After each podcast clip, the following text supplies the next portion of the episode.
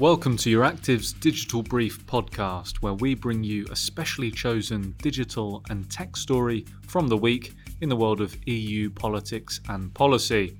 For a full breakdown of all the most important stories over the past seven days in this patch, sign up to my free newsletter or take a look at it online at euractiv.com.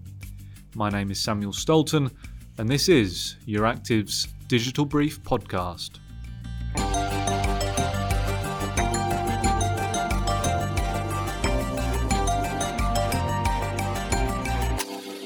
Europe's online marketplaces should not be controlled by a handful of dominant gatekeeper platforms, the EU's digital chief, Margrethe Vestager, has said, referring to her bid to rein in the market dominance of tech giants through the EU's forthcoming new competition tool. Opening the German EU presidency's competition days on Monday, Vestager also shed some light on the objectives of the upcoming Digital Services Act and the tool, which is on course to be unveiled before the close of the year.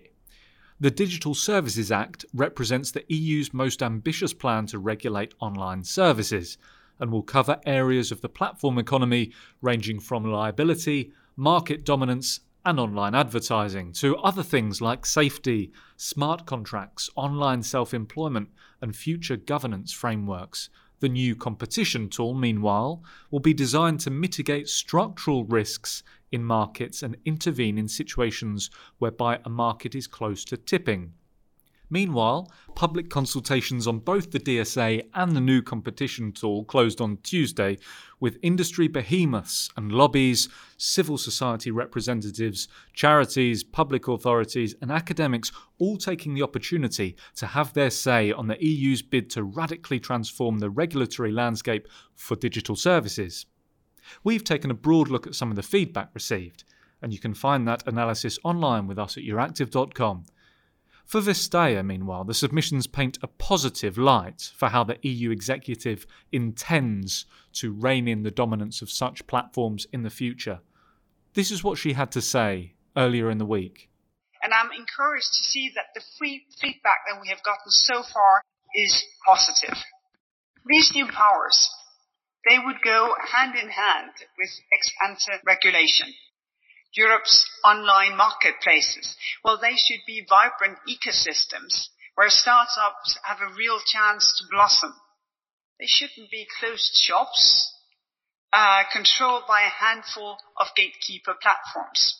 A list of do's and don'ts could prevent conduct that is proven to be harmful to happen in the first place.